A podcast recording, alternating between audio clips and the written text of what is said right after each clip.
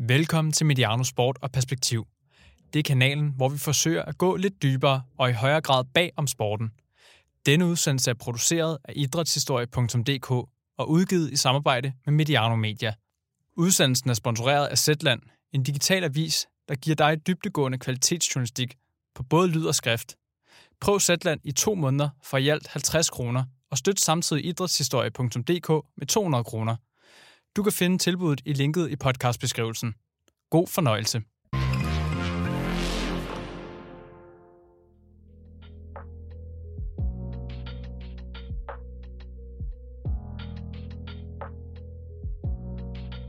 Velkommen til Medianos nye kanal, Mediano Sport og Perspektiv. Kanalen, hvor vi går i dybden med sportens samfundsmæssige, politiske og kulturelle betydning. Kanalen er skabt i samarbejde mellem Mediano Media, Idrættens Analyseinstitut og idrætshistorie.dk. Sommeren 2020 var udset som en fantastisk en af slagsen for alle os sportsinteresserede, men coronavirusen kom desværre i vejen for både EM i fodbold og så ikke mindst OL i Tokyo. Som et øh, lille plaster på såret har vi her på Mediano Sport og Perspektiv valgt at lave en miniserie om netop OL, og nærmere bestemt OL's historie. Serien er ikke en kronologisk gennemgang af historiens største sportspræstationer, men vi kigger i stedet på OL's betydning i et større samfundsmæssigt, politisk og historisk perspektiv. Derfor starter vi heller ikke i 1896, men i stedet 40 år senere, hvor vi dykker ned i året 1936 med OL i Berlin. Men hvorfor starte her? Til at besvare det spørgsmål vil jeg gerne byde velkommen til min første gæst, Stanis Helsborg, som er uddannet i idræt og historie ved Københavns Universitet, med speciale i spændingsfeltet mellem sport, politik og national identitet. Og Stanis, hvorfor ikke starte vores serie med det første moderne olympiske lege i 1896 i Athen? Jamen det er, er der flere grunde til. En af grundene er jo, at når man laver sådan en serie, så er der selvfølgelig nogle, nogle klare fravalg. Der er også nogle klare valg, og øh, vi vil gerne lave en serie om den politiske dimension af OL, og øh, lave et par nedslag, hvor sport og politik sådan for alvor smelter sammen. Og der er øh, OL i Berlin øh, noget helt særligt i den olympiske bevægelses historie. Det er første gang, at OL sådan for alvor bliver løftet op til den mega-event, som vi kender i dag.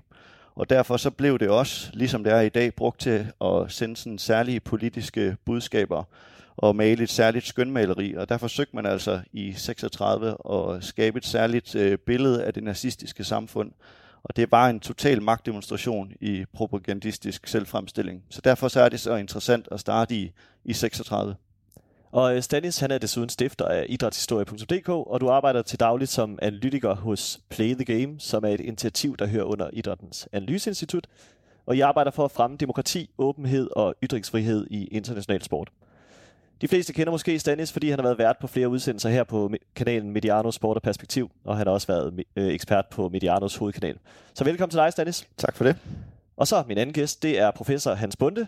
Og Hans, nu snakker øh, Stanis allerede om, hvordan sport og politik er sammenblandet. Kan du ikke lige starte med at begrave mantraet om, at sport og politik kan ses som to adskilte størrelser? Jo, altså det, det giver faktisk ikke en mening, fordi mange sportsbegivenheder, især de allerstørste mega-events, de ville slet ikke forekomme, hvis ikke det var af politiske grunde. Altså kort sagt, det politiske for at afholde de olympiske lege er, er langt vigtigere end, end det rent sportslige. Øh, hvis vi tager for eksempel øh, de moderne olympiske lege, som er afholdt i, i Beijing eller eller i Rusland for den sags skyld i nyere tid, jamen så ligger overvejelsen hos regeringen og præsidenten, den, den ligger jo, når man bruger en lille del af statsbudgettet, som russerne jo gjorde, den ligger jo i meget høj grad på spørgsmålet om, om hvordan man kan udbrede et positivt øh, billede af, af ens eget land. Og, og der bruger man sporten som et middel, kunne man sige. Så den her nationalpolitiske brug af sporten er, er, er en del af, af, af selve sportsbegivenhedens væsen, og derfor giver det ingen mening at spørge, øh, er, er der blandet øh, øh, politik med ind her? Sport og politik er totalt sammenblandet. Hans arbejder til daglig som professor på Institut for Idræt og Ernæring ved Københavns Universitet, ligesom du har et langt forfatterskab bag dig omkring idræt, sport og politik. Og så har du for nyligt udgivet bogen med kroppen ind i kulturen, sammen med netop Stanis, hvor I behandler flere af de her idrætshistoriske emner, som vi tager op i den her podcast-serie blandt andet om øh, OL i 36. Så velkommen til dig, Hans. Tak. Og uh, Hans og Stanis, de bliver mine faste indslag i den her serie. Det samme gør jeg selv. Mit navn er Andreas Jule Ingvartsen, og jeg vil her fra værtsstolen forsøge at styre slagets gang. Så lad os komme i gang. Vi vender som sagt blikket tilbage til 1936, eller måske rettere lige årene for inden. For altså, før vi går i dybden med lejene i 36 og hele optakten, Øhm, så tænkte jeg på, Hans, kan du ikke lige starte med at fortælle, hvilken størrelse var OL inden 36? Jamen, øh, OL øh, var jo ikke en mega-event. Og spørgsmålet var overhovedet, om der var nogen sportslige mega-events på det tidspunkt. Øh, sporten øh, øh er jo godt nok til stede, også i den tidlige modernitet i, i for eksempel i slutningen af 1800-tallet. Men i starten af, lever den jo sådan en, en, en skyggetilværelse, kan man sige. Det er nogle få freaks, som øh, Øh, egentlig går op imod det, der er det afgørende vigtige i det moderne samfund, nemlig at, øh, at få gang i den teknologiske udvikling, men sådan set også den åndelige udvikling, hvor kroppen den har sådan en, en stedmoderlig status.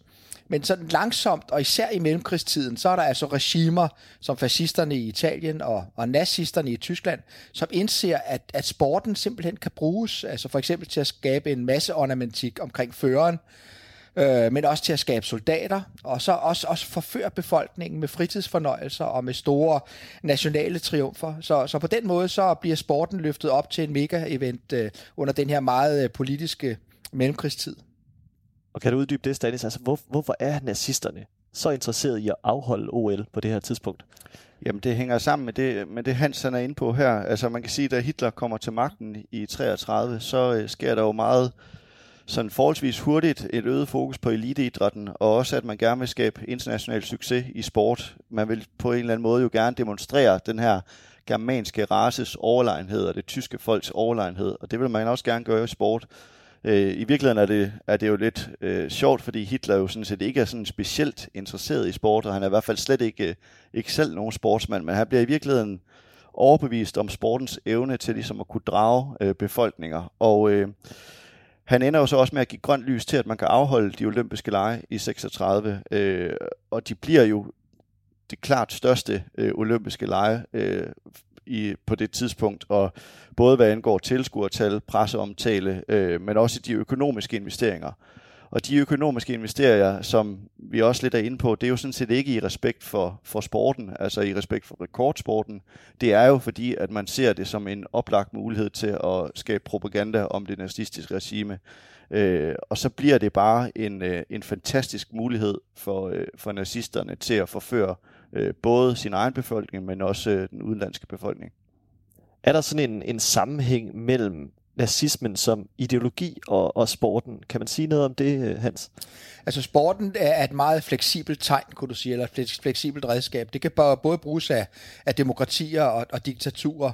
Men når det er sagt, så må vi nok sige, at øh, diktaturerne har en særlig forkærlighed for sporten. Fordi øh, sporten kan ligesom øh, fremstille nogle glansbilleder af en, en vital og stærk, men også kampivrig ungdom. Øh, øh, sporten kan også bruges til det, som nazisterne kaldte ord i sten, altså en form for massearkitektur, hvor øh, det ikke er meningen, at det enkelte individ skal ytre noget eller tænke noget frit, men tværtimod øh, reduceres til et ornament, som ligesom afstiver øh, førerens magtposition. Øh, under nazismen forestillede man føreren som hovedet og, og folket som kroppen, kunne man sige. Og den krop opstillet i formationer, for eksempel med unge sportstrænede mænd med spader over skuldrene og nøgne overkroppe, altså det giver sådan et billede af en, af en veldresseret og en... Øh, en, en førerafhængig øh, ungdom, ikke? Som, øh, som er parat til at gøre alt for, for deres ledere. Jeg kan tilføje, at, at i, i, altså i den nazistiske ideologi, så var idrætten jo sådan set ikke til for folkets egen skyld. Altså i virkeligheden så var øh, sloganet jo, at din krop tilhører staten. Og øh, derfor så blev det jo også, øh, kroppen blev en del af det politiske spil, også i, nazist, i den nazistiske ideologi. Når det så er sagt, øh, så skal man øh, desværre, havde er sagt, øh, så må man så også anerkende, at, øh, at øh, sporten har en forførende kraft. Altså, øh, sporten er ikke bare et middel til at disciplinere. Sporten er også et middel til at øh, frigøre og til at begejstre. Og det er øh, i virkeligheden meget svært at udtrykke, fordi øh, de fleste af os vil helst se øh, nazisme som en stor koncentrationslejr, og, og med Gestapo og med pigtråd osv. Og, og det var nazismen i høj grad også. Jeg kan selv huske, da jeg som ung mand gik på universitetet, vi havde Karl Christian Lammers, en, en utrolig dygtig øh, øh, nazisme-ekspert, som jo stadig også skriver bøger om, om fænomenet. Og, øh, og jeg kan huske, hvordan at, at vi baksede med det her med at, at ture tage fat om det, som mere og mere kom til at hedde forfyrung, altså forførelse. Og, og der var det en, øh, en helt åbenbaring, da også en, en, en tysk, øh, meget dygtig historiker, Hans Ulrich Thamer, han kom ud med bogen øh, Verführung und Gewalt, altså forførelse og magt. og, eller vold lige frem, forførelse og vold. Og der turde han gøre det, som man egentlig ikke rigtig havde turet i, øh, i årtierne efter 2. verdenskrig, nemlig at erkende, at øh, nazismen jo var så ufattelig snedig, at den faktisk gav mennesker nogle store oplevelser, som de ikke havde haft før. Altså dels oplevelsen af at være i de der øh, massesammenhæng, kunne faktisk øh, løfte nogen folk op til sådan en, en følelse sådan at, at tilhøre en meget, meget større enhed, en overskridelse af det lille ego.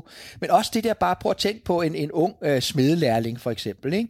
som jo aldrig kom i nærheden af de andre øh, klasser. Lige pludselig var han også sammen med direktørsønnen måske i Hitlerjugend og fik lov til svæveflyvning. Altså, lige pludselig kunne mennesket flyve, han er sagt, men han var med i det der. Så den der følelse af et folksgemeinschaft, som kunne dyrke friluftsglæder, øh, kraft durch Freude, altså øh, øh, se på kunst på arbejdspladsen osv. Altså, den der måde at få folk til at, at føle sig løftet på, var ikke bare et surrogat, var ikke bare, hvad skal man sige, en... Øh, øh, en, en, en falsk bevidsthed.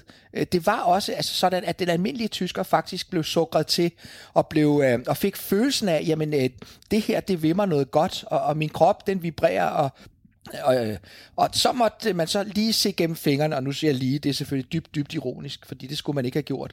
Men øh, så måtte man se gennem fingre med, at der forsvandt en skolekammerat, eller der forsvandt en, en jødisk øh, Øh, øh, medlem af gymnastikforeningen, eller den gymnastikforeningen øh, blev simpelthen lukket, hvis der var for mange jøder og den slags ting. Altså det måtte man se gennem fingre med, øh, for det hørte med til pakken, og det er derfor, det er vanvittigt vigtigt at holde fast i både forførelse og vold. Men hvis ikke vi vil forstå forførelsen, så kommer vi aldrig til at kunne bekæmpe heller en nyfascisme. Fordi øh, det er faktisk det, som fascismen kan. Den forfører i vild grad, altså gennem uh, musik, uh, gennem krop og gennem masseoplevelse. Nu nævnte du selv det her med, at man kunne risikere at eller man skal ikke se gennem fingre med, at man mister en, en skolekammerat. Altså, fordi det ligger jo altså dybt i nazismen, at der er det her fremmedhed og jødehed også. Ja. Hvordan kan det være på det her tidspunkt, at tyskerne så alligevel får lov til at afholde OL? Ja, men der øh, kommer vi så ind på en anden dimension, som, som vi ikke har gjort så meget ud af nu, nemlig IOC, altså den internationale olympiske komité. Fordi vi kan jo godt forstå, at nazisterne var glade for at afholde OL, øh, som Stanis sagde lige før. Det, er jo, øh, det var jo en, en, måske det 20. århundredes største propagandatriumf. Men, men IOC, som jo netop selv koketterer med, at sport og politik er adskilt her ved de olympiske lege, hvordan kan de øh, gå, gå sammen med, med det stort set mest morderiske regime i det 20. århundredes historie. De havde godt nok ikke startet en verdenskrig nu, og de havde heller ikke startet endløsning på jøderne, men der var jo koncentrationslejre, og, og, øh, og, og der var ingen, ingen tvivl om, at, at jøderne var blev reduceret til andenrangsborgere, og der var tale om en totalt ensrettet øh, stat. Hvordan kunne IOC gå med til det? Jo, men IOC øh, brugte jo mantraet om ikke at blande sport og politik til at vende det blinde øje til. Og de påstod jo også, deres repræsentanter her i Danmark, jamen altså, vi blander ikke sport og politik, så vi vil ikke blande os i, at nazisterne blander øh, sport og politik, hvilket jo er, er, er, er, er mageløst naivt eller kynisk, fordi det betyder jo, at man gav øh, tyskerne og nazisterne fuldstændig frihænder til at politisere, og det gjorde de jo, fordi der blev jo sunget ikke bare Deutschland über alles, med den udfordrende første strofe, øh, som er ulovlig i dag i den tyske nationalsang, altså hvor man går helt op og tager dele af Danmark med i, i, i, i, i beskrivelsen af det, det her stort Tyskland, ikke? Tyskland overalt, havde han sagt, ikke? men også Horst Wessel-sangen, altså en nazistisk, nazistisk slagsang, som stort set består i, vi rydder gaderne for folk, der er imod os, øh, og så hejlede man, og der kan man sige, var det bare hej hej på tysk? Nej, det var det ikke.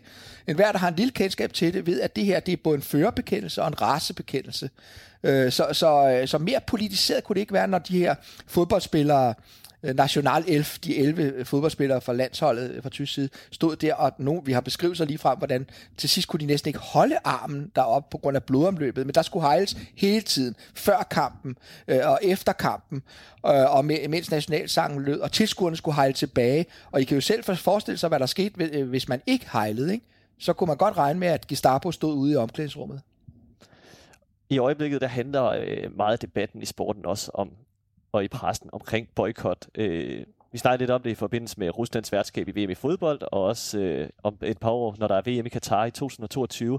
Og Stanis, altså den danske presse kan jo ikke se fuldstændig naivt til det her, at der skal afholdes et OL i Berlin på det her tidspunkt. Øhm, men øh, altså det er ikke alle verdens lande, der er lige begejstrede for, at det var Tyskland og ikke mindst Hitler, der havde føretrøjen på. Kan du ikke prøve at sige lidt om det? Jo, men der, altså, der er øh, også boykotsnakke i forbindelse med de olympiske lege i 36, men i virkeligheden så gjorde de nazistiske idrætsautoriteter deres forarbejde rigtig, rigtig godt. altså den tyske ridsportsfører, som har det her øh, fantastiske navn, Hans von Sammer und Osten. Øh, han besøgte faktisk også Danmark flere gange, og er blandt andet i, i Danmark i 1935 for at orientere øh, de danske idrætskredse om forberedelserne til de olympiske lege. Ved samme lejlighed er han sådan set også, øh, inviterer han sådan set også gymnastikpædagogen Niels Buk, altså som opfører Ollerup Gymnastikhøjskole i 1920'erne med til de olympiske lege for at at han skal give gymnastikopvisninger med sin gymnastikhold. Og det var egentlig en lidt besynderlig invitation, fordi den foregår øh, uden om den danske olympiske komité, som egentlig har rettighederne til at invitere folk med til, til OL. Men han bliver alligevel inviteret med.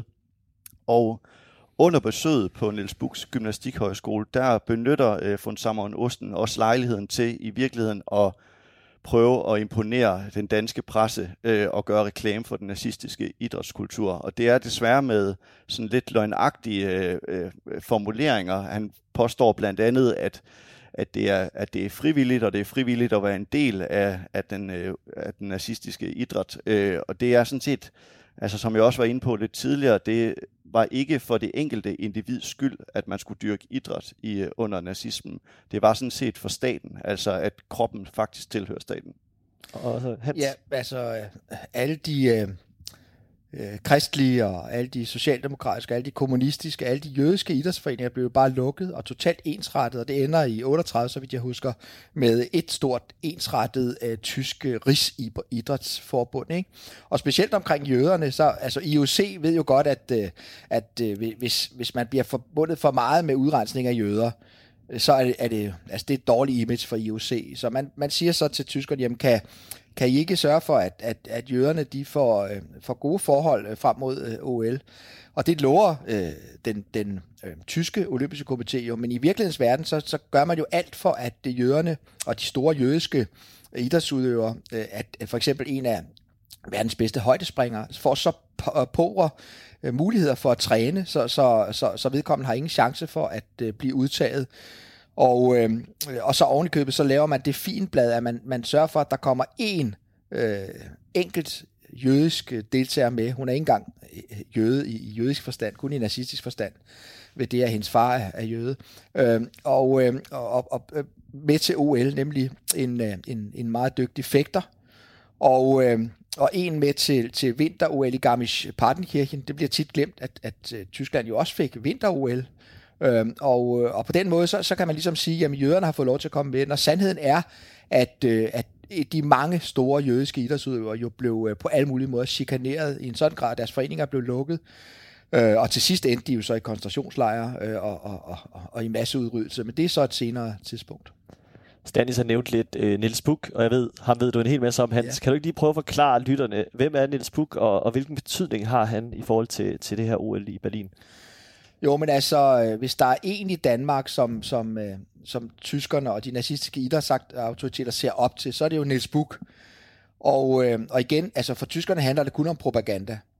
Øh, og, og de ser jo ligesom, at, at, øh, at disse blåøjede og blonde ja, blåøjet i mere end en forstand, kunne man sige, unge gymnaster, øh, for mændenes vedkommende med nøgne overkroppe øh, og muskelsvulmende, at de kan bruges som et symbol på den ariske, sådan den storgermanske øh, vision om, om den nye menneskerace. Ikke?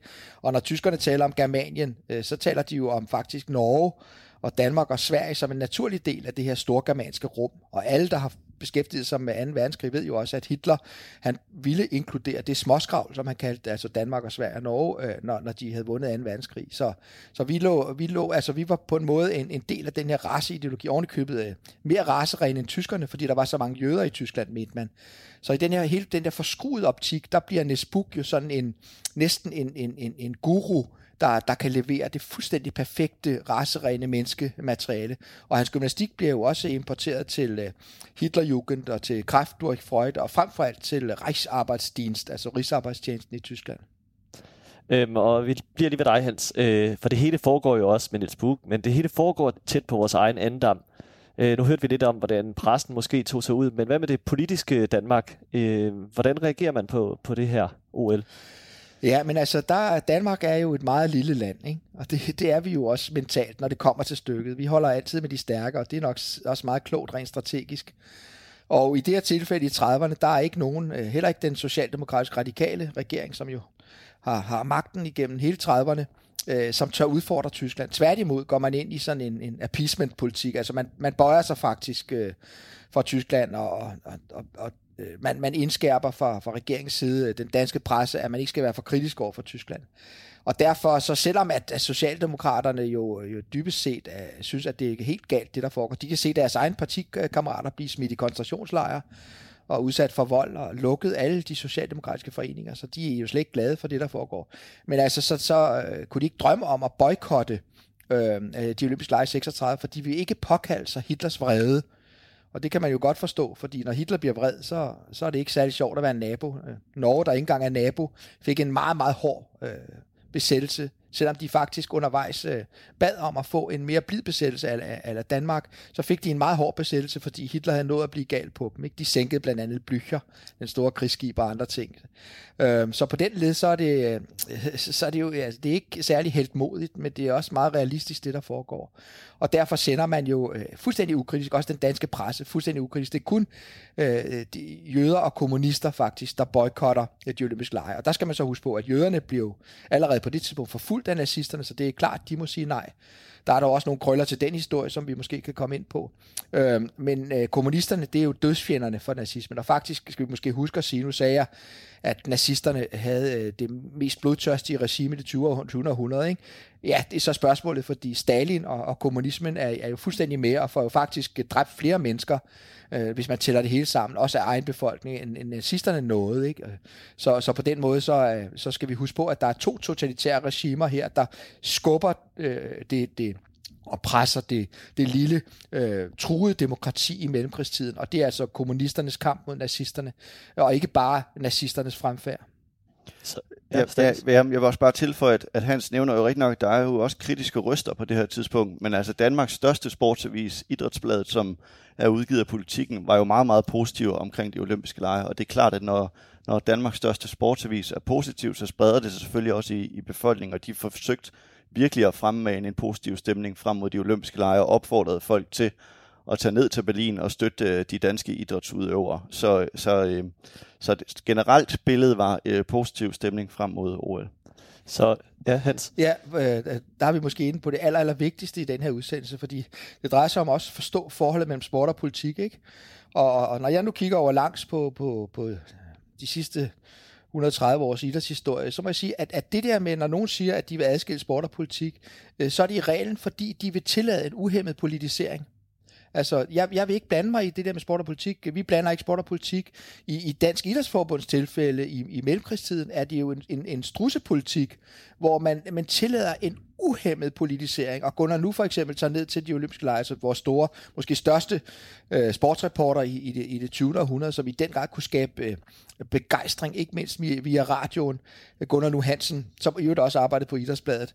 Øhm, øh, han han øh, øh, øh, kommer jo med en lovsang, altså han taler lige frem om en højmesse, nationernes højmesse under de olympiske lege, og forholder sig fuldstændig øh, ukritisk og lader sig fuldstændig rive ned af det, vi har jo har afsløret i den her udsendelse, af den dygtige forførelseskunst, som nazisterne sætter i scene. Og der skal man jo huske på, at nazisterne, de var godt nok psykopater, men de var ikke nødvendigvis dumme. Altså, Hitler var jo ikke dum, og det, Goebbels var heller ikke dum, i hvert fald ikke til propaganda. Så det, de jo fandt ud af, det var jo, jo, men hør nu her, vi, øh, vi, vi slukker fuldstændig ned fra propagandaapparatet og jødeforfølgelserne øh, i de tre uger, hvor de olympiske lege foregår. Vi sørger for, at alle husmure, hvor der står Juden Raus, svømmehaller, hvor der står, her kommer ikke Juden, altså her kommer ikke jøder, ud med jøderne.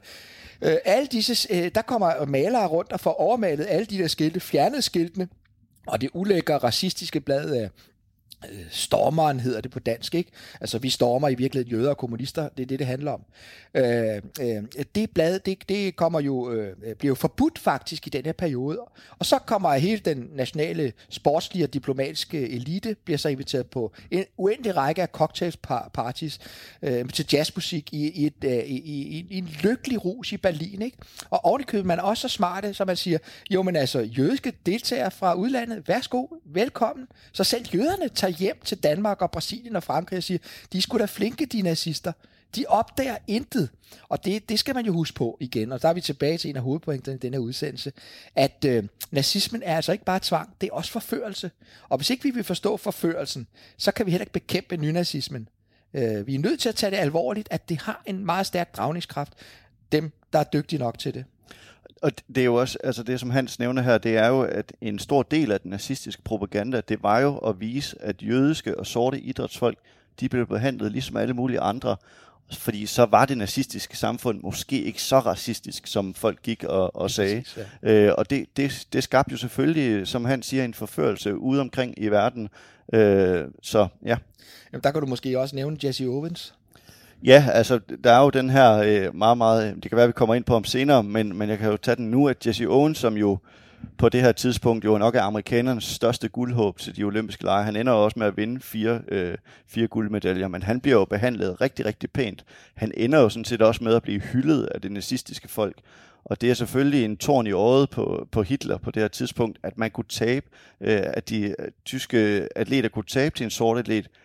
Men det var nok en pris, han var villig til at tage, fordi det kunne fremstille det nazistiske samfund som nogen, der ligesom var imødekommende over for, for sorte atleter og, og jødiske atleter. Han var ikke jøde dog, men, øh, men det viste jo bare, at man, man, velkom, man, man bød velkommen til alle former for atleter.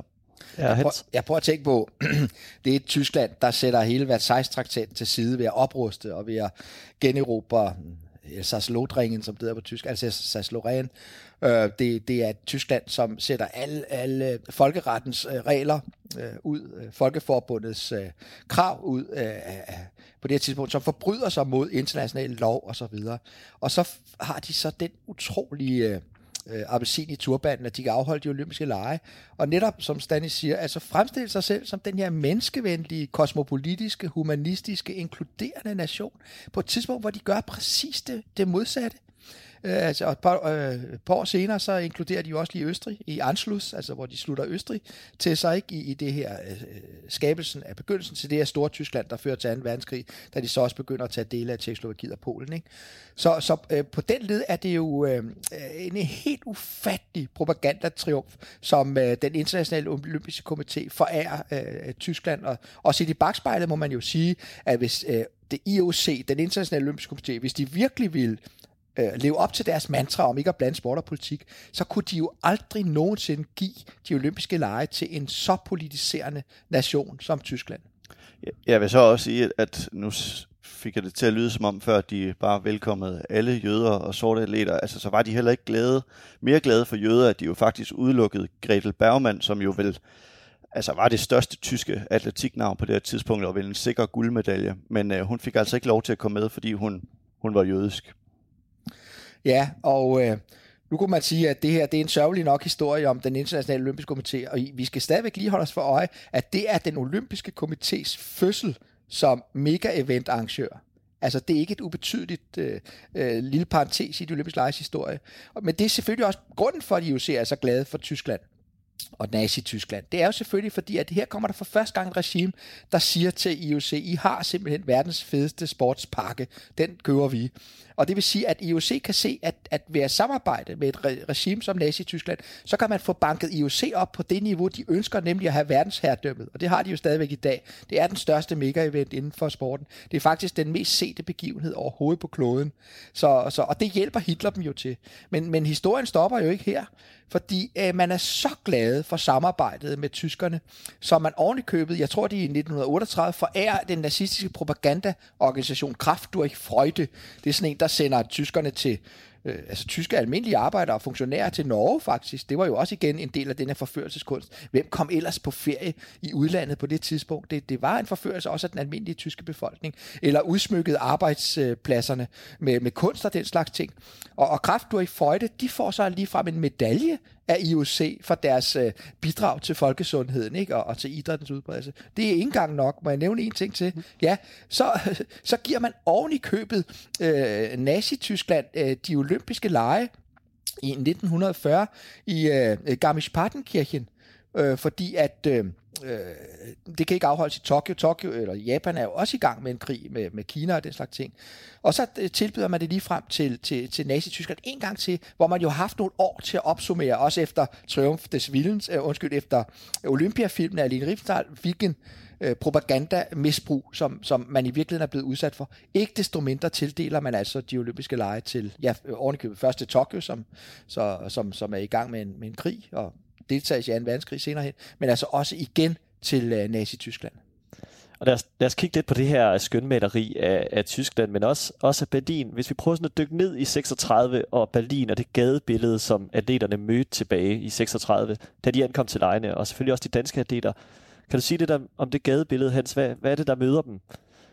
Ja, men altså, vi har jo nogle øh, vidunderlige, undskyld, det skulle jeg ikke have brugt det ord, øh, de er jo virkelig forfærdelige, men, øh, men, men, men nogle, nogle øjenvide beretninger for, for, hvordan man blev øh, smurt, øh, når man kom til, øh, til Berlin. Altså journalister taler om en ludertur.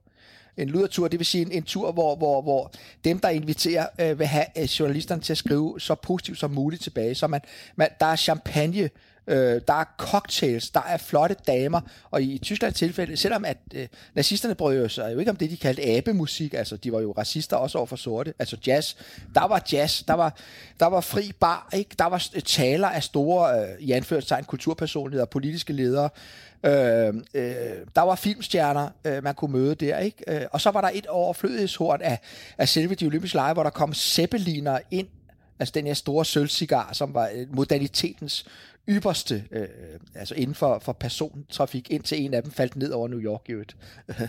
øh, så, så var det ikke så heldigt med Zeppelin. Det var på et langt senere tidspunkt. Øh, og, og der var Hentel-musik, og, og altså, man vi kan slet ikke forestille os, hvor, hvor glade alle de her journalister og, og diplomater øh, Øh, og, øh, og officials fra sporten, atleter, hvor glade de blev over at blive modtaget på første klasse. Prøv at tænke på også danske sportsfolk og danske sportsofficials. Ikke? De kom fra et land, hvor man knap nok ville give statsstøtte til sporten. Man vil godt give noget til gymnastikken, fordi det havde noget med forsvar at gøre mod Tyskland. Øh, altså helt tilbage, sådan noget fra 1864 og sådan noget ting, gymnastikken forbundet med sådan en forsvarstanke. Der vil man godt give lidt, men, men, men rekordsport, altså øh, øh, det, man var ikke rigtig, man var ikke en del af det fine selskab. Altså de store danske øh, stjerner, øh, for eksempel Ragnhild Vea, vores store svømmestjerne og andre, de kunne aldrig komme i den blå bog. Altså, den blå bog, det var jo for de virkelig dannede og formugende og rige og betydningsfulde. Sportsfolk var ikke anerkendt. Så kom de til Tyskland, hvor matematiklæreren ude til siden med ham, og øh, historielæreren, ja, men så er det racelærer, du underviser. Det er ikke den fri tankes historie. Men men over dem, der svævede så øhm, øh, øh, gymnastiklæreren, som underviste netop i racelærer, og, og, og, og, og, og fik øh, en raceren krop trænet frem, havde han sagt. Han fik ekstremt høj status, og det er jo det, man oplever, at de pludselig så bliver mega-eventen, og det, som øh, betyder noget i kulturpolitikken, det er sporten ved de olympiske lege, og det er ikke længere Berliner Philharmonikerne. Ja, de bliver inviteret med, havde han sagt. De kan spille, når der er sportsbegivenheder. Så, så der bliver vendt helt op og ned, og der, der er man jo totalt forført, og der er mange sportsfolk, øh, og Gunnar nu Hansen kommer jo tilbage til Danmark og siger, hvad sker der i lille Danmark? Vi har slet ikke forstået kroppens betydning. Det forstår de dernede. Men det, man så ikke selv har forstået, det er, hvorfor de gør det. For de æsker ikke kroppen. Se på Hitlers egen krop. Det er en ynk. Han har aldrig trænet. øh, nej, men de har forstået kroppen som propaganda, så man bliver i virkeligheden ikke brugt til kropsglæde, man bliver brugt til propaganda. Og der er det, at man i virkeligheden skulle sige det omvendt, når vi snakker om sport og politik. Man skal ikke sige, øh, jeg, jeg vil ikke blande sport, jeg vil ikke blande øh, politik ind i sporten. Man skal sige, jeg er nødt til at blive sindssygt dygtig til politik, jeg er nødt til at sætte mig virkelig ind i det, for ellers bliver jeg sgu da misbrugt. Altså jeg bliver lidt overrasket over, at man hører om Gunnar Nu Hansen allerede her i, i 30'erne øh, og 40'erne, at han spiller en, en væsentlig rolle øh, allerede dengang. Stanis, kan du ikke lige prøve at forklare, altså hvad er det, Hans nævner ham, men hvad er det Gunnar Nu? Det er jo en, vi forbinder, alle danskere forbinder med, med sporten tilbage i tiden. Hvad er det for en betydning, han får for danskernes syn på de her begivenheder? Ja, jamen, han får en kæmpe betydning, fordi at på det her, ja, i virkeligheden er det jo en ret øh, sjov historie, for han kommer med på et afbud. Han skal sådan set ikke ned og dække de olympiske lege til at starte med, men han kommer med på et afbud. Og han får selvfølgelig stor betydning, fordi at radio er så stort et medie på det her tidspunkt. Vi har jo ikke på samme måde i dag øh, øh live-transmissioner over, over tv, så radiomediet er jo enormt stort. Og der dækker han jo så de olympiske lege øh, via radioen. Og det er ikke kun ham, altså generelt journalister og radioreporter på det her tidspunkt har jo en stor rolle i forhold til fortællingen af det OL, der finder sted. Øh, og det er klart, at de danskere, der hører igennem radioen eller læser i avisen om, hvordan de olympiske lege bliver afholdt. Det er selvfølgelig også den fortælling, man selv er med til at fortælle videre bagefter.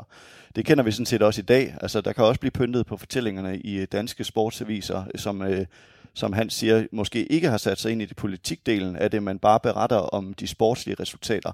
Og det gjorde øh, Gunnar Nu Hansen mest af os. Det var sådan set de sportslige resultater, som øh, der blev berettet om. Og jeg synes, det er vigtigt at nævne en, en anden journalist, som har lige så stor betydning på det her tidspunkt som Gunnar Nu, nemlig Emil Andersen, som jo øh, var fra det her idrætsbladet for politikken. Men han har sådan set også på det her tidspunkt, hvis jeg husker rigtigt, han er også medlem af Danmarks Olympiske Komité i 36. Så han har sådan set en, en dobbeltrolle, altså man kan både sidde i den danske olympiske komité, men man kan sådan set også dække begivenheden i Danmarks største sportsavis. Og han udgav i, på baggrund af, i, af OL 36 en faktisk sådan set med historikers øjne en fantastisk bog, fordi der er nogle, nogle meget, meget gode øjenvidende beretninger. Øhm, men jeg synes, sammenligningen med i dag, kan man, kan man, godt, man kan godt drage en sammenligning med, med sportens dækning i dag, at det er meget resultatorienteret, når vi dækker store sportsbegivenheder. Øh, og der var ikke så mange kritiske røster. Øh, og jeg har faktisk, nu når vi snakker om Gunnar Nu Hansen, har jeg skrevet i mine noter her et citat ned, som godt nok relaterer sig til afslutningsceremonien. Øh, men jeg vil lige prøve bare lige at, at læse det op, så kan vi lige snakke om det bagefter, hvor han siger, at Øh, jeg glemmer aldrig den sidste aften på det olympiske stadion i Berlin 1936, da alle 100.000 tilskuere rejste sig op. Man greb sidemandens hånd, ligegyldigt hvilken nation han eller hun tilhørte, og råbede, jeg kalder verdens ungdom, gjaldede gennem det dødstille stadion. Det interessante ved det citat er jo, at det er, er nedskrevet i, i 1944, altså under 2. verdenskrig, og allerede, altså han har jo ikke det ringeste tegn på forståelse for den propaganda, der er forbundet ved de olympiske lege. Og det her jeg, som han snakker om, altså hvem er det jeg på det her tidspunkt? Det er selvfølgelig Hitler, og det stod jo også på klokken i klokketårnet dernede, ikke? I, i Rufe de Jugend der vælt. Altså jeg kalder verdens ungdom. Og det er selvfølgelig i en førerkult med Hitler, så er det Hitler, øh, man taler om. Og det var den dækning, der var. Han var fuldstændig bjergtaget af den her højtidelige stemning, som man kunne skabe i de olympiske lege. Så, øh, så han havde en stor rolle. Ja, nu tager du øh, selv fat i øh, afslutningsceremonien her. Øh, inden afslutningsceremonien og selve lejene, så var der selvfølgelig også en stor åbningsceremoni, som dem, der har set billeder af den, var helt øh, enorm op til øh, OL i, øh, i 36. Så lad os springe til den. Øhm, Hans, kan du sige lidt om åbningsceremonien som, øh, som begivenhed her ved, ved OL i 36?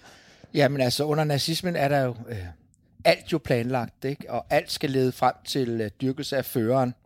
Men øh, de fleste tror jo, at Hitler ankommer til de olympiske lege, øh, og så går han ind i, på øh, selve stadion i førerlogen, og det fantastiske er, at, at øh, det stadion, det står der stadig, det bombede tyskerne faktisk, eller undskyld, englænderne faktisk ikke i afslutningen på 2. verdenskrig. Tværtimod brugte de det selv som hovedkvarter sidenhen for deres administration af det besatte Tyskland. Men øh, i hvert fald så tror de fleste, at Hitler altså kommer, øh, starter med at komme ind i sin førerloge, og så siger de det her åbningsord, som statslederen altid øh, skal. ikke. Jeg erklærer hermed de olympiske lege i 1936 Berlin for åbnet. Men det er faktisk ikke det, der sker. Hitler tager nemlig et andet sted hen, og øh, hvis nogle af lytterne øh, skulle komme til Olympiastadion, eller har været der før, så tager jeg ved på, at rigtig mange af dem har ikke været det væsentlige sted. Og det synes jeg på en måde er lidt uhyggeligt, fordi øh, det betyder, at nazisternes propaganda stadig virker i dag.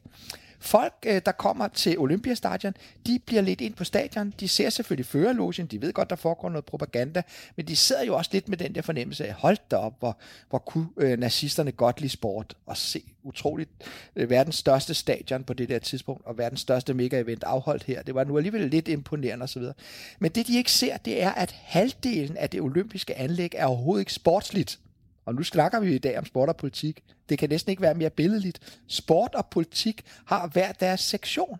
Der er nemlig øh, stadion, og der er svømme, øh, den udendørs øh, svømmefaciliteter øh, lige ved siden af, og der er gymnastik, øh, træningsfaciliteter, brydefaciliteter i ind, indendørsrum, lidt ved siden af osv. Men hele den anden del er, er, er dels øh, det kæmpe store såkaldte majfelt, og det er jo sådan et forsøg på at overtage 1. maj-traditionen og gøre den nazistisk øh, fra, fra, fra arrangørernes side. Øh, og så er det jo et det klokketårn, øh, Glockenturm, og så er det jo øh, en, en særlig mindehal, som jeg kommer tilbage til lige om et øjeblik. Hvad betyder den del af anlægget? Den betyder alt. For Hitler betyder det ikke ret meget, at, øh, at man kan løbe og lave sport derinde, altså som Stanis var inde på. Sport dur jo ikke rigtigt for, for ærkenazisterne, så dur den jo ikke rigtigt, for der kan jøder og sort vinde. Men i propagandatjeneste, så lader vi, lader vi det ske den her gang. Når vi overtager de olympiske lejre, når vi har vundet 2. verdenskrig, så, så kommer der ikke til at være sorte og jøder. I hvert fald kun for at tabe. Det har vi også kilder på. Nå, vi skal tilbage til, hvad Hitler gør. Hitler, han går ind i det, der hedder Langemarkhalle. Så næste gang, kære lytter, du kommer til det olympiske anlæg, start der, hvor Hitler startede.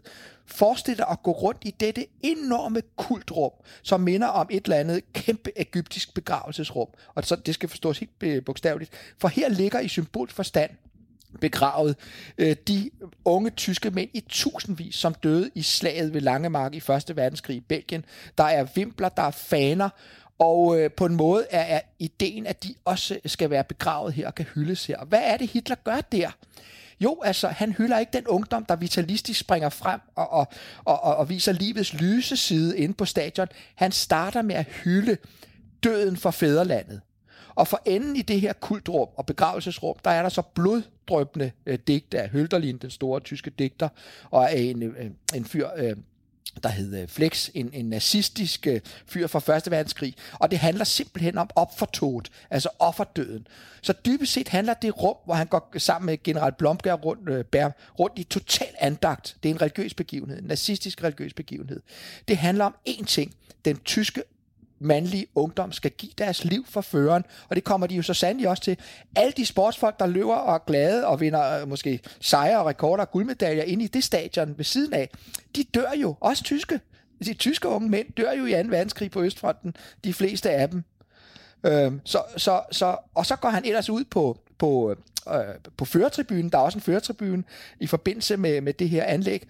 Og der står han så over for det kæmpe, det største øh, anlæg. Altså, det største anlæg er ikke hverken fodboldbaner eller, eller stadion. Nej, det er Majfelt. Og hvad er Majfelt? Det dur ikke til noget sport. Ja, man lavede lidt polo, der er noget gymnastikopvisning. Men det er, ikke, det er alt for stort. Det er en appelplads, hvor Hitler og senere Goebbels kan stå. Og der står der, kan der altså stå flere, altså over 100.000 mennesker. Men den dag, hvor han skal åbne de olympiske lege, der står der så i tusindvis af SS-officerer i deres sorte uniformer med dødningehoved på. Et varsel om død og ødelæggelse for nazismens modstandere. Hitlerjugend er der også. Og de står der, og føreren bliver dyrket, og her er føretårnet. Herfra står han højt hævet over alle andre.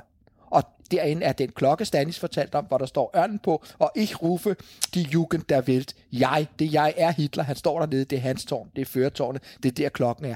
Jeg kalder verdens ungdom til nazismen. Det er det, som Gunnar Nu Hansen hylder, uden at have forstået et klap. Og så tager Hitler videre og går ind på stadion og åbner de olympiske lege. Kære lytter, start det rigtige sted næste gang. Og en del af, af åbningsceremonien, når man ser OL også den dag i dag, det er jo både det her med, at statslederen har en betydning, men der er også noget andet, vi altid glæder os til at se. Det er jo hele den her måde, faklen kommer ind på stadion på. Der er også noget spændende i hele fakkelruten og fortællingen om OL i 36. Kan du ikke lige tage os igennem den, Stanis? Jo, altså hvad mange jo nok ikke ved, det er jo, at, at fakkelløbet i forbindelse med de moderne olympiske lege, det er jo sådan set en nazistisk opfindelse, som øh, har fundet sted lige siden, og det er en meget, meget stor begivenhed i forbindelse med OL, og det er blevet et meget, meget stort propagandamiddel. Det ved jeg, det kommer vi til, tilbage til i nogle senere udsendelser i det her. Øh, men det er sådan set en nazistisk opfindelse, og det var fordi, man gerne ville prøve at skabe den her lige linje fra det antikke sportsdyrkende Grækenland, og så til det moderne Tyskland i det 20. århundrede, som skulle være den her viderefører af den olympiske ånd. Øh, og det er en, øh, det er en øh, vigtig begivenhed, og det ah, slutter jo af med den her antændelse af den olympiske ild inde på det olympiske stadion. Øh, og det er jo sådan en af de politiske ting, udover selvfølgelig førerens tilstedeværelse, men der var også... Øh, der var også en anden politisk dimension ved, ved OL 36, nemlig nationernes indmars, som fik et meget, meget politisk skær, fordi at øh, mange af nationerne, når de passerede forbi æreslogen, øh, hilst med en fremstrakt arm, No, for nogen var den måske lidt mere ud til siden end lige frem, som er hejlhilsen, øh, hvor man har et højre arm lige frem. Og når den er lidt mere ud til højre, så er det i virkeligheden en olympisk hilsen. Men øh, det er jeg ikke sikker på, at det tyske publikum øh, opfattede det som. De opfattede det nok i højere grad som en, som en olympisk hilsen, og måske en politisk gestus til det, til det tyske folk. Øh, så det blev selvfølgelig modtaget med jubel, og man jublede tilbage til de her øh, atleter, som, øh, som lavede den olympiske hilsen, som så i mange tyskers øjne var en, øh, en hejlhilsen. Og det berettede man sådan set også hjem om i de danske aviser, at, øh, at man hilste føreren Adolf Hitler øh, velkommen med en olympisk hilsen, både i Berlingske Tidens. Ja, eller ligefrem med en førerhilsen, ikke? Ja. ja, ja. Så, så nu, nu har vi lidt her åbningsceremonien, men også pressens dækning, øh, også i Danmark, som, som kaster et andet lys over de her begivenheder. Men lad os prøve at kigge lidt ned på atletniveau. Nu nævnte de ham selv før, Jesse Owens, men jeg vil gerne lige snakke lidt mere om ham, for det kan da ikke have været i Hitlers interesse, at en sort amerikaner går ind og bliver den helt store atlet til Hitlers øh, leje, eller, eller var det, altså var Hitler en del af Hitlers ønskede billede af, af det her, eller Jesse Owens undskyld? Ja, men jeg tror på det tidspunkt, da, da man nærmer sig de olympiske, altså da man beslutter sig for, at man skal afholde de olympiske lege, der tror jeg ikke, at man er klar over, at, øh, at USA kommer med en øh, så stor stjerne som Jesse Owens. Altså, øh, jeg tror heller ikke, det var sådan helt øh, sikkert, at han skulle vinde fire guldmedaljer. Han ender jo faktisk med at vinde hele fire guldmedaljer og bliver den helt store stjerne til de olympiske lege. Øh, faktisk var USA en meget, meget fremadstormende idrætsnation på det her tidspunkt, så det var ikke kun tyskerne, de imponerede, og Jesse Owens imponerede. Det var også det danske idrætsfolk, som blev betaget af det. Øh, og som jeg sagde tidligere, så, så var det her jo en eller anden, det var en streg i regningen, men vi har været inde på det. Det var, noget, det var en, en chance, man var villig til at tage, fordi at i sidste ende, fremstod det øh, jo som om, at man der var velkommen til alle. Det, der sker i forbindelse med Jesse Owens, det er jo også, at, der, øh, at hans tyske modstandere, øh, de faktisk jo udvikler et, et ret øh, nært venskab under de olympiske lege, og jeg mener også, at de faktisk øh, fortsætter det efter OL. Øh, og det, det var selvfølgelig ikke, øh, det var ikke så ønskværdigt for Hitler, men det var en del af billedet af de olympiske lege i 36, at, øh, at man fremstillede det som om, at han var velkommen. Ja, altså der er billeder af Lutz Long, og den her tyske længdespringer, som, som kommer efter, lige efter øh, Jesse Owens og, og Jesse Owens, hvor, hvor man kan se, at de har en, en, en, en dyb øh, positiv kontakt til hinanden, og det er jo klart, det er jo ikke et propagandabillede, som, som nazisterne kan bruge til noget. Men omvendt synes jeg bare, at det er så smukt, øh, de her billeder, for det viser jo, at øh, det var jo ikke alle tyskere, der var nazister. Det kan godt være, at de fleste tyskere var opportunister, men de var øh, ikke nødvendigvis nazister ind, inde i sjælen, havde jeg nær sagt. Øh, øh og, og det, at der kan opstå et venskab mellem en sort mand og, og, og, og, og så en, en hvid mand som tyskeren Luz Long, øh, midt i den her øh, øh nazistiske orke, havde jeg nær sagt. Øh, det viser jo, øh, at, øh, at vi skal være meget varsomme med at tale om, at tyskerne gør dit og dat, eller gjorde dit og dat. Altså vi skal holde fast i, at det er nazisterne, der gør det. Og så skal vi selvfølgelig forholde os kritisk til, at så mange tyskere, der slut, sluttede op om det her, men vi kan også spørge os selv om, hvis repræsalierne ved at fyre en vits øh, om Hitler af var, at din søn, som var indoktrineret i Hitlerjugend, kunne melde dig til Gestapo, og du blev hentet næste dag, og måske aldrig kom tilbage. Øh, vil du så ikke også øh, øh, smække øh, hele sammen, og så nøjes med at knytte øh, næverne i, i lommen, hvor ingen kunne se dem? Jeg vil, også bare, øh, jeg vil også lige tilføje, at, at nu får det til at lyde som om, at USA ligesom var den helt store idrætsnation ved de olympiske lege i, i 36. Det, det var de selvfølgelig ikke. Grunden til, at man jo også måske fra nazistisk side kunne acceptere, at der var nogle øh, amerikanere, der, der vandt over øh, tyske atleter, det er jo fordi, at i det store billede, så var Tyskland jo den helt store idrætsnation. Altså på det her tidspunkt havde man også Italien, som var en stor idrætsnation.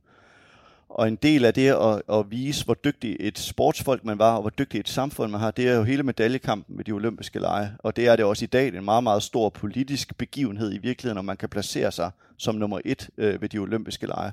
Og der øh, er Tyskland klar, øh, ender på en klar førsteplads med 89 medaljer, og jeg tror, USA har nogle af 50, 56, og Italien på en tredjeplads med 22 medaljer. Så det er selvfølgelig det billede, man står tilbage med fra Hitlers side, det er, at man har vundet de olympiske lege. Ikke? Man har vundet medaljekampen. Og er det, kun en, er det kun en sejr inden for sporten, eller kan det også bruges til noget politisk? Det kan også bruges i meget bredere forstand, når, når de forskellige nyhedsbyråer verden over beretter om de olympiske lege, så, så kigger de meget på de der medaljetabeller. Ikke? Men øh, øh, hvis, hvis vi kigger på den her kobling mellem øh, idræt og, og politik, ikke? Så, så øh, ja, man tror, man ser en masse sportsfolk, og, og, og så tænker man, det var da utroligt, at den her land, det her land kan yde så meget. Men hvis man kigger nærmere efter, så vil man se, at værtsnationen altid yder utrolig godt. Altså, da London Line blev afholdt i, øh, i 2012, der klarede britterne sig også enormt godt. Og det er jo selvfølgelig fordi, at det, det politiske overlejer det sportslige, at politikerne begynder først at interessere sig for alvor for elitesport i den målestok øh, i det øjeblik, at deres land får den her propagandistiske mulighed for at komme i hele verdensbefolkningens øjne. Ikke? Og der er det, man så beslutter sig mange, mange år før, syv år før typisk, når man får de olympiske lege. Der beslutter man sig så, så til at lave et elite idrætsprogram, der gør, at man kan få mange guldmedaljer. Så det er en rent politisk satsning, at man kan gøre det. Og det er ikke fordi, at atleterne i det land lige pludselig har, har fået øget talent øh, øh, massen ved en, en tryllestav. Og, og i Tyskland, der i 30'erne, jamen der øh, er, har man ligefrem en form for hele eller halvprofessionalisme, hvor man typisk bruger militæret. Det gør man også senere i DDR. Øh, og, og, og i de kommunistiske lande, så bruger man typisk militæret til at sige, øh, ja ja, øh, vi har også amatører, for det skulle man jo langt, langt op i det 20. århundrede, skulle man fra IOC øh, have amatører at man måtte ikke have professionelt med til de olympiske lege. Altså, ja, vi de skal med amatører, men de var jo statsamatører, fordi hvis de var inde i hæren, så kunne blive der i fem år, og, og, og samtidig få en officers titel, øh, men kun træne sport, så var det jo på en måde rent snyd. Men igen, det så IOC gennem fingrene med, fordi IOC ville gerne have rekorder, ville gerne have, at værtsnationen var lykkelig frem for alt, og ville investere nogle milliarder øh, tyske mark øh, i det her en god anden gang jo. Og lad os prøve sådan at, så at afrunde øh, selve lejene her i 36. Jeg kan godt mærke, hvor det her svar det bærer hen af. Men altså, OL i 36, var det en øh, succes for, for tyskerne? Ja, min vurdering er, at det er den største propagandasucces nogensinde i, øh, i sportshistorien. Øh, og jeg vil sige, at når man kigger i kilderne, så har jeg taget et, en meget, meget lille kort sætning med i dag, som jeg synes beskriver det helt eminent. Det er fra Jyllandsposten, som lige efter afslutningsceremonien skriver, at det i alle henseender vellykket forløb af olympiaden i Berlin tegner således en klar sejr for den sande sport i kampen mod den politiske sport. og det er jo, det er jo nærmest, næsten tragikomisk, at der bliver skrevet det, ikke? Fordi jeg håber, at lytterne har fået med, at, det, at vi mener, at det er lidt modsatte, ikke? At det er jo faktisk den propagandamæssige del og den politiske del, som desværre overskygger den sportslige del. Ja, men nu sagde vi også før, at øh, de danske medier, de, de læser jo fladt ned over for, for det Tyskland, også Tyskland generelt, og fik jo ovenikøbet, at den danske regering at vide, at de skulle gøre det. Men Jyllandsposten tog jo prisen. Det er jo helt utroligt, øh, hvor naiv har man lov til at være, og, og det galt jo ikke bare på sportens område, som vi hører her, men jo også i det hele taget øh, øh ved en, en udstrakt øh, velvilje til at forstå øh, Hitlers bestræbelser på at skabe et nyt ordnet Tyskland.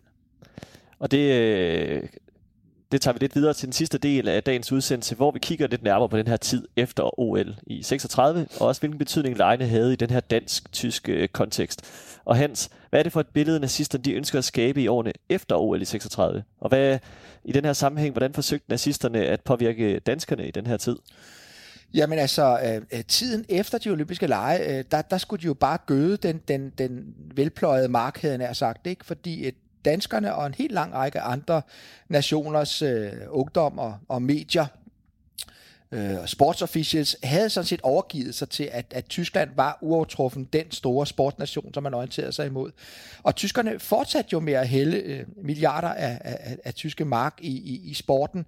Og øh, når danske håndboldhold øh, kom der ned for eksempel, så kunne der stå altså flere tusind tilskuere og hejle, og hvor mange tilskuere var der til en dansk håndboldkamp, havde jeg sagt, eller landsholdskamp, og, og, og, og, og hvor glade var de, havde jeg sagt. Og der kunne være, være øh, ligefrem sang af, af Hitlerjugend-drengen, som, som var opstillet, og, og, og, og, og der var igen cocktailsparties, og der var kæmpe store Dannebro ved siden af Hagekorsflag, et flagbesmykket øh, øh, øh, stadion eller, eller håndboldhal, og, øh, og det vil sige, at man følte lige pludselig, at sporten var, var hævet op til det niveau, sporten også burde være i Danmark.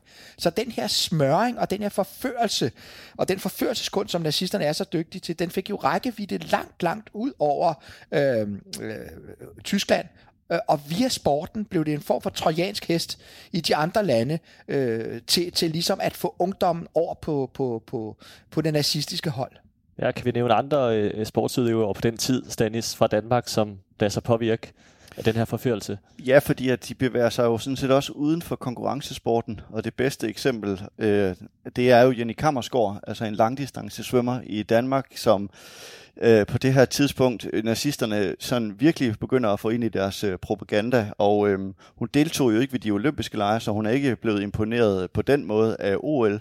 Øh, men når hun alligevel skal, skal fremhæves her, så er det fordi, at, at i min optik, det kan være, at Hans øh, vil nævne en anden, så synes jeg, hun bliver sådan det mest kendte eksempel på, øh, altså de nazistiske idrætsledere brug af sporten til at tiltrække udenlandske idrætsstjerner.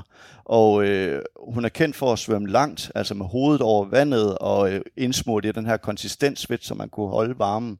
Og i 37 svømmer hun faktisk tværs over Kattegat, og det er måske den begivenhed, som gør, at, øh, at tyskerne lige pludselig får øjnene op for hende, fordi at det er jo helt enormt imponerende, og hun modtager endda også et telegram fra selveste Hitler. Altså det er ikke ret mange idrætsstjerner på det her tidspunkt, der nok har modtaget et øh, telegram fra, fra, den, fra føreren i Tyskland, og øh, det bliver indledning til en massiv charmeoffensiv for det nazistiske regime. Øh, hun bliver inviteret til Berlin af flere omgange faktisk, og øh, bliver modtaget af både meget, meget jublende tyske øh, øh, hvad hedder det, idrætsudøvere af, af pressen. Hun øh, kommer til at overdåde i middagsselskaber og bliver fuldstændig smurt ind i den her propagandafortælling, som, som nazisterne er ved at skabe. Ja, og, og det der jo, altså øh, det som sporten tit kan, det er jo, at den kan skabe nogle eventyr eller nogle, øh, nogle fortællinger, som, som sådan, øh, øh ja, ja, via kroppen øh, løfter e, en, en måske lidt tør historie op. Og, og, så når tyskerne taler om det her germanske broderskab, jamen hun, hun kommer der som en ung, blond og blåøjet øh, Øh, dansk kvinde, og hun forbinder med egen krop øh, Danmark og Tyskland ved simpelthen at svømme øh, fra, fra Danmark til, til Tyskland. Og, øh, og, og det vil sige, at hun, hun læmeliggør næsten kropsligt øh, foreningen af de her to i nazistisk forstand øh, nordiske riger, eller germanske riger. Og der sidder Hitler op i Berchtesgaden i sin øh, villa deroppe, øh, og, og gnider sig i hænderne over den propagandatriumf. Ikke? Altså, de kommer til os, de svømmer til os, og de viser, at vi er ikke længere fra hinanden, at man kan svømme mellem de to nationer. Jeg vil bare lige sige til hendes forsvar, altså hun, hun svømmer jo fra Gæsser til Værnemynte ja. øh, i 38, tror jeg det er, ikke? Så det er jo efter, at hun har været nede og blevet hyldet, og det er jo selvfølgelig det, der er med til at få hende til at lave den svømning fra Danmark ja. til Tyskland. Ja. Men det er jo en 250 km lang ja. strækning, ja. så, ja. så øh, det var bare lige for at give hende lidt credit for. Men, men jeg vil så også sige, at hun bliver jo sværmet ind i det her, og det er jo også med til, at hun faktisk under krigen tager til Tyskland ja. og tager en svømmelæreruddannelse under øh, 2. verdenskrig, så hun bliver meget, meget draget, ikke jeg vil ikke sige, at den nazistiske ideologi, men selvfølgelig, at man er så, øh, som Hans var inde på tidligere, at man investerer så meget i sporten. Altså, det var, det var man jo ikke vant til, og hun var slet ikke vant til det, fordi hun var jo ikke konkur- konkurrenceudøver på den måde. Når man tager en øh, svømmelæreruddannelse i Berlin, efter at Danmark er blevet besat, så er man ikke usympatisk indstillet over for Tyskland. Skal vi sige det på den måde? Ikke? Men øh, igen, for at set fra øh, Hitler og Goebbels, altså den tyske propagandaministers perspektiv, ikke? så kan man sige, ja, men altså Tyskland og Danmark hænger jo, hænger jo sammen øh, geografisk, men, men det, at, at man også kan svømme mellem farvandene, altså det viser på en eller anden måde en intimitet, øh, en kropsliggørelse af, af, af, af samkvemmet mellem de to nationer. Ja, så vil jeg, nu siger Hans, at hun ikke er, er at hun, ja, hvordan han lige formulerede, at hun måske var lidt mere venligt stemt over for, for det nazistiske Tyskland. Jeg synes også, det kommer til udtryk i, at hun jo skriver den her bog øh, med Niels Anesen, en journalist, om svømmeturen, altså øh, fra Danmark til Tyskland. Og der er de jo faktisk øh, ret store, øh, der er ret store enigheder om, om det her kapitel om hendes tid i, i Tyskland, altså hvordan hun er blevet hyldet dernede, om det skal med, og de er så, faktisk så uenige, at journalisten, han vil ikke skrive kapitlet, men det ender hun så bare selv med at gøre. Og den bog kan man låne på biblioteket mm. øh, og læse om, hvordan hun skriver om sin oplevelse af at være i Tyskland. Der er også nogle øh, Horsens idrætsarkiv, øh, som hun er fra Horsens, så hun er meget, meget stor idrætspersonlighed i Horsens. De har faktisk også øh, Janne Kammergaards egen skrabbøger fra, fra dengang, og øh, der er også klip fra tiden i Tyskland med. Men episoden her, det var så i 1938, og i 39, det ved, ved vi alle, der bryder krigen ud, og besættelsen starter i 40. Men det sætter vel ikke en stopper for det her dansk-tyske idrætsarbejde. Fortsætter det bare du nævnte lidt med Hans ind i besættelsestiden. Ja, det er jo en helt udsendelse for sig selv værd, altså, øh, og, og et meget stort kapitel at skulle beskrive på, på kort tid. Øh, men, men, men jeg har jo kaldt det faktisk øh, øh, den gyldne tid, det er ironisk ment, en, en guldalder i idrætssamkvæmmet mellem Tyskland og Danmark. Aldrig før eller siden har landshold og andre hold valgfartet med en, en sådan hyppighed fra de to lande til hinanden. Og det er igen på grund af sport og politik, at de pludselig, der ser tyskerne jo en fantastisk propagandamulighed over at kunne sende billeder ud til ja, de besatte lande og de allierede lande og, og til USA, som endnu ikke er med i krigen, øh, og, og, og ligesom vise, jamen vi er så flinke, når vi besætter, så vi oven købet kan have sportssamkvem og, og dyrke fair play sammen med, med, med den anden nation, og hvor unge mennesker fra Tyskland og Danmark står og krammer hinanden efter en boksekamp eller en brydekamp. Øh. Så, så, så det kan, kan jo ikke være smukkere, han sagt, øh, og, og, og aldrig før har, har den tyske propaganda i Danmark fået, øh, fået større vind i sejlene.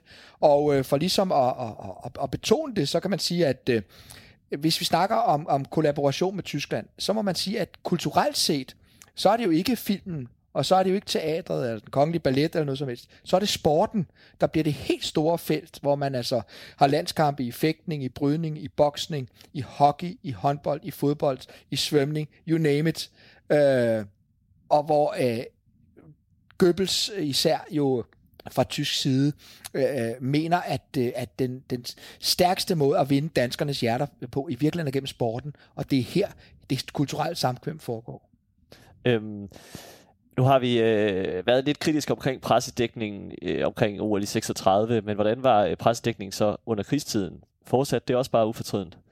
Jeg vil sige, at øh, der, den blev ikke som sådan mere kritisk, og den blev slet ikke mere kritisk over for den måde, som tyskerne brugte sporten på. Man havde ikke, man havde ikke på det her tidspunkt heller forståelsen for, hvor stor en del øh, sporten var i den nazistiske propagandaapparat. Og man skal jo forestille sig på det her tidspunkt, at verden er, er i brand, og alligevel så løber vi rundt og spiller fodbold med krigsherren. Og det var jo igen en forestilling om, at man for DIF ikke overhovedet ikke vil blande sport og politik. Øh, problemet er bare, om man kan sige det, når modstanderen gør det så uhemmet, som man gjorde. Og det var jo også med Heilen og, øh, og Deutschland, Deutschland über alles og Horst Wessel sang, nazistisk slagsang, til de her øh, fodboldkampe, håndboldkampe og hvad man ellers dyrkede med tyskerne. Så øh, og det blev ikke dækket øh, med, med, med, med sådan kritik i, øh, i pressen på det her tidspunkt heller. Så det, det ligner billedet fra 36. Og hvis, står, vi, hvis vi tager Gordon Nu Hansen, så vil vi så sige, at han fortsætter jo sin begejstring for, for det tredje rige sportspolitik, og nu nævnte jeg udtrykket ludertur før, det er jo ikke et kønt ord, men det er altså det, som journalister bruger om, om, om rejser, hvor, man får en hel masse luksus og en, en oplevelse, og så skriver man meget, meget positivt om sin vært. Og, og øh, øh, Hans von Schamont Osten, altså den tyske rigssportsfører, han inviterer jo så danske journalister, deriblandt uh, Gunnar Nu Hansen til Tyskland, og øh, Gunnar Hansen bliver så begejstret for det her, at han ordentligt købet øh, laver et interview med Rigssportsføreren, og vi er altså i begyndelsen af besættelsen af Danmark. Danmark er besat af Tyskland, og, og hvor, hvor, øh, hvor øh, i dansk radio kan øh, den tyske rigssportsfører så fortælle, øh, fortælle om øh, Hitlers geniale sportspolitik og, og andre eufemismer, altså overdrivelser af, af nazismens øh, øh, positive sider og hvor øh, øh, Gunnar Nu Hansen er så glad for, for, for, for det interview, han ovenikøbet bringer det i sin eget øh, idrætsblad, ja, idrætsbladet, der bringer han det der interview. Så på det her tidspunkt, der er han jo en, en bannerfører i, i, i øh, det journalistiske idrætsarbejde med øh, besættelsesmagten. Og Stanis, nu nævnte du øh, fodbold før, som jo er noget, der ligger mange af Medianos lyttere meget nært. Øhm, Hans, du har skrevet bogen Fodbold med fjenden, som omhandler en særlig fodboldkamp, grundlovsdag 1941. Ja. Kan du ikke lige fortælle lytterne, hvad den her kamp den handler om? Jo, jeg har også skrevet en lille, øh, mere populærvidenskabelig bog, som netop hedder Oprøret i parken. Og jeg synes, det er så fantastisk, fordi vi er mange mennesker, som, som kommer over i parken tit, enten for at se øh, FCK mod forskellige hold, eller også for at se landsholdet spille. Så, øh, øh, så parken er jo, er jo et begreb for os, men, men derinde skete måske den vigtigste idrætspolitiske begivenhed i det 20. århundrede. Det kan man selvfølgelig altid diskutere, men for mig er det den vigtigste. Øh, fordi at den, den, øh, også fordi selvfølgelig, at det er en, en, en historie, hvor, hvor danskerne egentlig øh, kommer, kommer godt ud af det, og ikke bare er opportunister, der bøjer nakken øh, for tyskernes øh, fremfærd øh, under 2. verdenskrig. Og det består jo i, at øh, igen, altså Goebbels og Hitler er enige om, at, at, øh, at danser, danskernes, et af hovedmidlerne for at overbevise danskerne om, om, at de skal være med i det her tredje rige og acceptere øh, besættelsen også, det er sporten. Og altså få forført ungdom, ligesom man via Hitlerjugend fik forført ungdommen i Tyskland. Og, øh, og der er det jo så, at, øh, at man så sender et af de bedste fodboldhold i verden på det her tidspunkt, øh, det østriske hold Admira. Det sender man herop, altså fordi Østrig er blevet del af Stortyskland i 1938, det såkaldte Anschluss. Og øh, det, øh, det, som de danske arrangører måske ikke helt har tænkt på, det er, at der sidder altså 12.000 unge danske, typisk arbejdermænd derinde og skal se en fodboldkamp. Og deres forventning er nok, altså, at det vil foregå rimelig neutralt, for de har sikkert ikke forstået, at Østrig altså, er en, en del af, af Stortyskland, og det her det er et rent propaganda, fordi på lægterne, der sidder jo en hel masse tyske uniformerede soldater, altså selve besættelsesmagten sidder på stadion og jubler og hyler og har skralder med og tudehorn og sådan nogle ting. Øh, og som om det ikke er nok, altså de, den fysiske øh, tilstedeværelse af uniformerede tyske soldater, så øh, starter de her øh, øh, øh, tyske spillere og de tyske tilskuere og soldaterne så også med at hejle under nationalsangen. Og allerede der har man så indtrykket af, hold da op, hvor er det dog bare en politisk begivenhed, vi er syltet ind i her, ikke? Og da så ovenikøbet købet Austria selvfølgelig vinder 4-1 over stævnet, altså det her sammenbragte bedste københavnske hold, så, så bliver de danske tilskuere simpelthen så vrede over det politiske setup. Og prøv lige at forestille jer det, det er Europas herskere. Hele Europa ligger for deres fødder, fødder altså øh, Belgien, Holland, Frankrig og englænderne er blevet skubbet tilbage til deres øh, forbandede øer, og, og Tyskland er Europas herskere. Og så ind på det stadion, så er der lige pludselig en gylden chance, hvor 12.000 unge danske mænd er i klart overtal, selvom altså tyskerne har bajonetter med, og i virkeligheden også geværer med. Men de er ikke mange. Så en afdeling fra Luftwaffe må eskorteres ud under dansk politibeskyttelse. Jamen altså Europas herskere, prøv at forestille jer den ydmygelse, og 20 mand lander på hospitalet. Og øh, det er efter min mening den første kollektive modstand mod øh, tyskerne faktisk under besættelsen. Ikke alle øh, mine historiekolleger er, er vilde med den pointe, og jeg har dem mistænkt for, at de hellere ser nogle studenter på regensen senere hen, der løber rundt med flyvebladet, og også gør en heroisk indsats kollektivt mod øh, at gøre tyskerne opmærksom på, at danskerne ikke er glade for besættelsen. Øh, øh, at de gerne vil holde fast i nogen, der ligner dem selv, altså nogle akademikere som, som kernetropperne i den kollektive modstand. Jeg mener fuldstændig klart, at den begivenhed på stadion er den første, og den er, den er en kollektiv øh, protest, og det er en politisk protest, og det kan man jo også se på grund af følgevirkningerne, som er langt, langt alvorligere end, end, end regensoptøjerne. Følgevirkningerne er nemlig, at øh, den danske rigsbefuldmægtige Rente Fink, altså ham, den øverste leder, den øverste politiske leder fra tysk side i Danmark, han øh, for det første får øh, fyret den danske justitsminister, og for det andet så får han reorganiseret hele det danske politivæsen. Det vil sige, at han får den danske statsminister og, og regeringen truet til at acceptere øh, øh det. Så det vil sige, at det er jo massive politiske konsekvenser. Selvfølgelig fordi, at Rente Fink ikke kan bære at, at der har været en sådan ydmygelse, en politisk ydmygelse af den øh, tyske værnemagt øh, i Danmark, der skulle være et mønster protektorat og en flødeskundsfront. Ikke?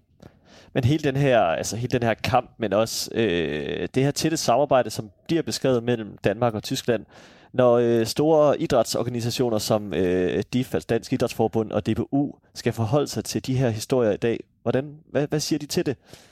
Jamen, det er jo så kosteligt på en måde. Altså, jeg tror, det eneste medium i Danmark, som ikke øh, anmeldte min bog, det er fodbold med fjende, eller på en eller anden måde præsenterede den, det var stort set øh, idrætsliv øh, Øh, hvor der tværtimod var, var kritiske røster. Og det, det er jo bare fedt, det er jo bare debat. Men, men, men man gav sig ikke øh, for alvor muligheden for at udfolde øh, den her historie. Det skal dog siges, at Niels Nygaard, formand for DIF, han optrådte inde i Politikens Hus i en, i en, øh, i en en diskussion sammen med, med mig øh, om, om bogen, så den credit skal han have. Men ellers har man har været totalt berøringsangst over for, for at, øh, at, at gå ind i denne debat. Men det er i virkeligheden en meget gammel historie, for det starter allerede under retsopgøret i 45, hvor DIF jo godt ved, at, øh, at det stadigvæk ligger på nethinden af rigtig mange sportstilhængere i Danmark, alle de der tyskerkampe. Så hvad gør man så? Jo, man har jo et kæmpe jubilæum i øh, 1900 og... Øh, og 46, så det kan næsten ikke være bedre. Altså lige øh, i kølvandet på, på befrielsen, øh, så skal man holde sit store jubilæum, og så udgiver man en stor jubilæumsbog, hvor formanden for øh, Danmarks Idrætsforbund, Herbert Sander, han går så vidt, så han siger, at idrætten under besættelsen faktisk var en form for modstandsbevægelse, ikke? Og i hvert fald var en form for ventetropper, der, øh, der kunne gøre op med tyskerne, når, når chancen nu kom, ikke? Øh, og sandheden er, at øh, altså det, sandheden er helt fjernt fra, fra hans udlægning af det. Idrætten var simpelthen den kultursektor, som var tættest på at blive udnyttet af det tyske propagandaapparat. Det er sandheden om den historie. Men hvis jeg lige må nævne det, så er det jo så kosteligt, for nu snakker vi i dag om sport og politik, at hermed øh, slutter historien om, om forbindelsen med sport og politik jo ikke. Man kunne tro, nu er den her politiserende sportsnation, den nazistiske Tyskland, nedkæmpet. Nu må det stoppe. Nej, nu begynder festen på en ny måde. Fordi man skal have det der tyskersnavs øh, øh, vasket af sig. Så hvad gør man? Jo, øh, man laver øh, dybt politiseret fodboldkampe, men nu i det gode tjeneste. Så der er ingen, der rigtig øh, går imod det, at man blander sport og politik, for nu alle kan være enige om, at selvfølgelig skal norske sabotører og danske sabotører nærmest gå hånd i hånd rundt øh, i forbindelse med fodboldkampe øh, i parken, ikke sandt? Og selvfølgelig skal Montgomerys ørkentropper kæmpe mod et udvalgt aarhusiansk øh, hold på Aarhus Stadion. Altså jeg mener, ørkentropper, det, det, er, det er befrielsesstyrkerne, det kan ikke være mere politisk. Altså jeg elsker det også, det misforstår mig ikke, men men en, prøv at tænke på en, en organisation, der påstår, at de ikke blander sport og politik. Nu gør de det fandme for anden gang. Det er det gode tjeneste, ja vel, men det er da dybt politiserende. Så tag det dog på jer, og så gå dog ind i den her historie, og så lær dog af den næste gang, I skal til, Akar, øh, til Katar, eller Kuwait, eller til Putins Rusland. Ikke? Så lær dog af det, og så brug det der med forbindelse øh, mellem sport og politik, ikke til at, som en, en, en, en katolsk pater og sige, her er djævlen ikke til stede, når han træder ind i kirken, så er djævlen der jo for fanden, ellers så man ikke gør korsets tegn. Nej, så erkend, at det, der er stærke kræfter, der politiserer sporten. Det er måske derfor, jeg er inviteret. Øh, og prøv at forstå, hvad du bliver brugt til.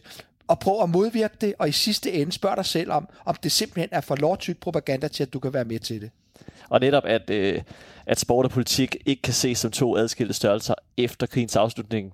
Det gør jo også, at der er flere afsnit at øh, tage fat i efter den her udsendelse. Og Stanis, kan du ikke lige prøve her til sidst at fortælle lytterne om, hvad de kan forvente sig i forhold til det næste afsnit i den her miniserie om de olympiske lege? Jo, men det næste afsnit, der hopper vi ind i den kolde krig, og i virkeligheden også sportens rolle under den kolde krig. Og øh, der skal vi selvfølgelig kigge på øh, de to store magter, USA og Sovjetunionen. Altså, nu kommer Sovjet for alvor her. Øh, de har jo sådan set været ude af de olympiske lege. Nu kommer de tilbage og bliver en stormagt inden for sporten, og de forstår øh, også at bruge sporten i politiske øje med, og det, der bliver en meget, meget stor øh, magtkamp der mellem Sovjet og, og USA. Så skal vi kigge på øh, tiden her også, hvor der er nogle øh, særlige ikoniske øjeblik i den olympiske historie, hvor sport og politik endnu en gang bliver blandet sammen, men hvor det faktisk er atleter og atletaktivisme, som, øh, som kommer på banen. Ja, så det, det lyder i hvert fald som om, at der er nok at snakke om øh, næste gang, altså hvor, som du siger, vi vil øh, male med en lidt bredere pensel og kigge på en længere periode, hvor vi i den her første udsendelse har, har fokuseret mere på en, øh, på en øh, mere snæver periode under øh, og efter øh, OL i 36. Jeg vil rigtig gerne lige slutte af med at sige øh, tak til mine øh, to eksperter, Stanis Elsborg og Hans Bunde, og på glædeligt genhør til jer begge snarest. Og så vil jeg også gerne sige tak til jer lytter for at lytte med. Vi er stadigvæk i den spæde start med vores kanal Mediano Sport og Perspektiv, så vi vil selvfølgelig være meget taknemmelige for, hvis I vil sprede budskabet om vores podcastkanal. Og så skal du selvfølgelig huske at abonnere på kanalen, hvis du kan lide indholdet. Tak fordi I lyttede med, og på glædeligt genhør. Denne udsendelse er produceret af idrætshistorie.dk og udgivet i samarbejde med Mediano Media.